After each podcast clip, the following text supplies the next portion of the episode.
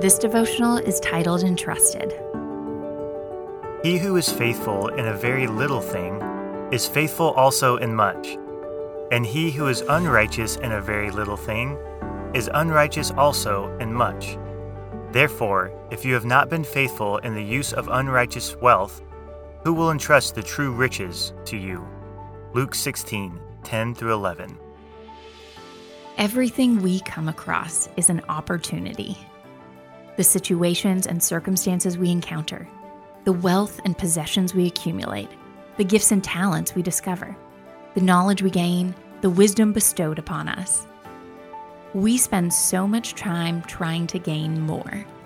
We imagine our struggles are a result of lacking quantity. If only we had more money, a better job, a different relationship. If only we lived in a city with more to do or less to do. We waste so much time fantasizing about what we don't have. What we do have is being hoarded on a shelf, ignored and unused, lacking in gratitude and mobility.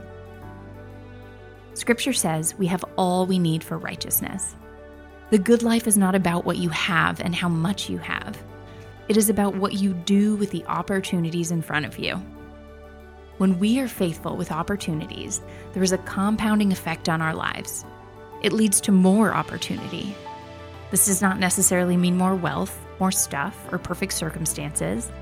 It means we are entrusted with opportunities to teach and influence others, to serve and care, to engage in meaningful relationships.